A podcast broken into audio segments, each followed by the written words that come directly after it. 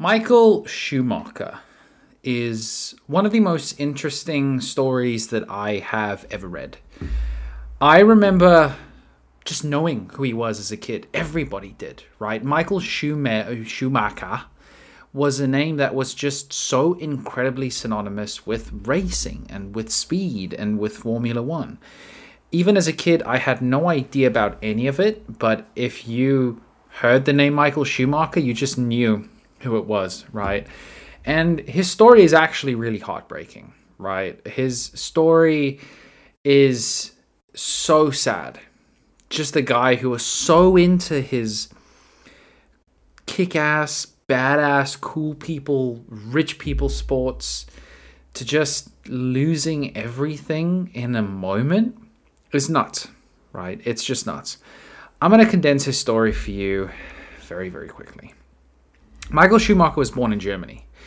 Didn't have really rich parents. He actually started his racing career in karting, like go karting.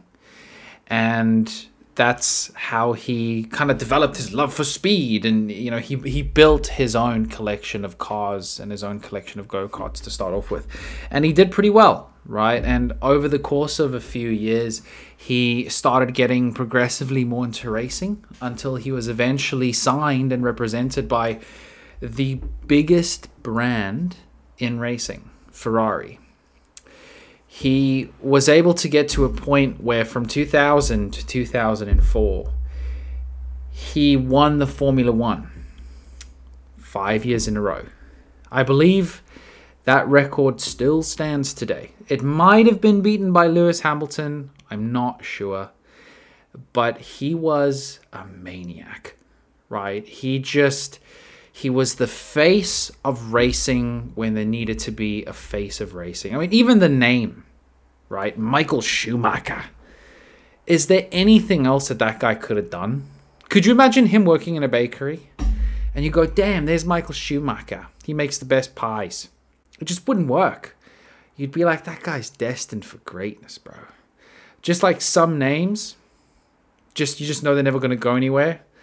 Like Barbara Dinkel. Barbara Dinkel ain't gonna do shit. But Michael Schumacher, just one of those names, right? and that's what he did he did he did an incredible job he amassed a net worth of 600 million us dollars he was able to buy properties all across the globe he was touring the world with his wife and his kid and he was just killing it now he didn't necessarily retire from racing but after a string of wins with ferrari he decided to take a step back which makes sense, right? He was at the top. He was completely at the top. He was granted getting a little bit older, but he decided to take a bit of a step away. And then from 2011 to 2012, he came back and he raced with Mercedes Benz, which is quite cool. I believe that's when he got into the Top Gear thing, and everybody was like, oh my gosh, is he the Stig? And it seemed to me that he just had an incredible life, right? He earned his success, he was good at what he did. I want to show you some of these photos. But he was a really famous, hardworking, and seemed to be super happy guy. It looked like he just had the world at his feet. Look at this photo. Michael Schumacher celebrates with his wife Corinna after they won another match. Look at him, handsome dude, huh? tall, well built. He was super into his fitness. He kind of believed that that helped him race better, which I can understand. He had a big crash in 1999. He actually hit a wall at 300 kilometers per hour, but he was fine. He was totally fine. That's him and Sebastian Vettel, and that's, I believe, his son. That's his son. Looks just like his dad, too, you know? So that's him and his wife. Okay, let me get into the uh, the, the the big bit. In 2013, Michael Schumacher was skiing through the French Alps.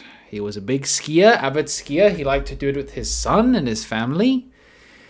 And on this day, he was skiing with his son, and he was taking a track that he had done numerous times in the past. He lived you know, in these areas, and he had stayed in this particular area for a while on and off.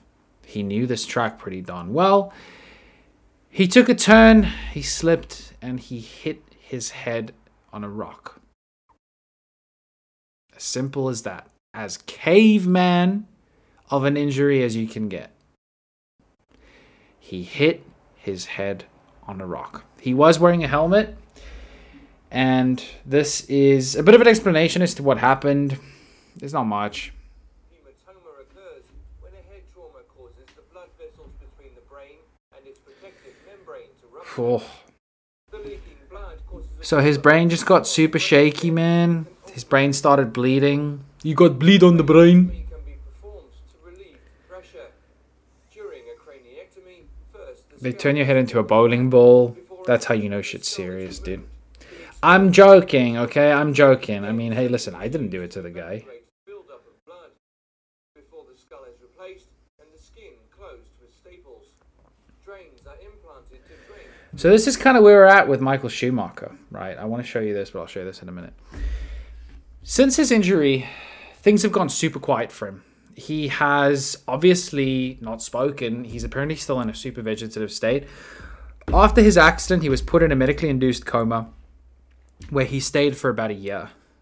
In 2014, he was allowed to leave the hospital after he had kind of come out of his coma and he was taken back to his house in Switzerland, where he has remained to this day for the last 10 years attending private therapy. There is no known photos of what Michael Schumacher looks like right now. For good reason, right? He's obviously this man who took incredible pride in his work and in his image and in the output that he gets. To having all of that taken away in an instant. His wife, as you can imagine, obviously probably had a terrible time and probably really struggled with something like this. You know, her husband just became a different man. He became, for all intents and purposes, a vegetable. That's awful. Right? So, his wife has worked extensively to keep his image intact.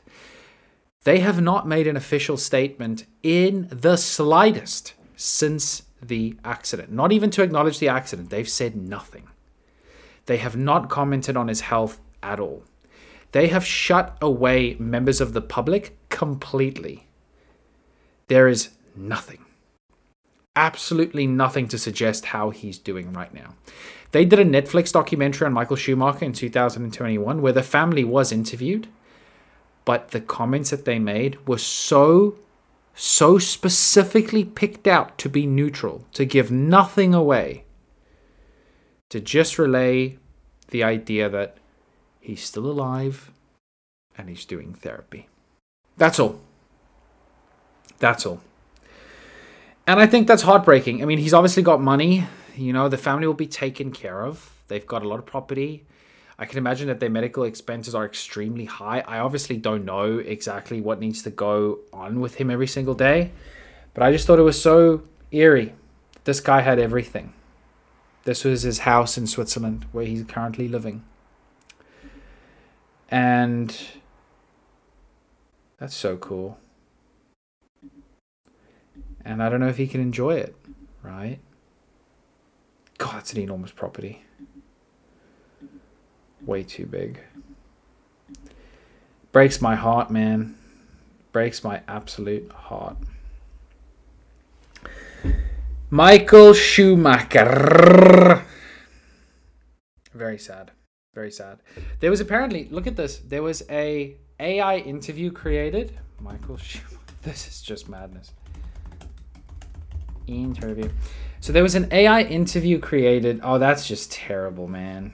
By this German news station that had proclaimed to have the first interview with Michael Schumacher in 10 years. And they made all of it AI. And they were like, this is him. This is what he looks like now. Oh, dude, you can't do that sort of stuff, man.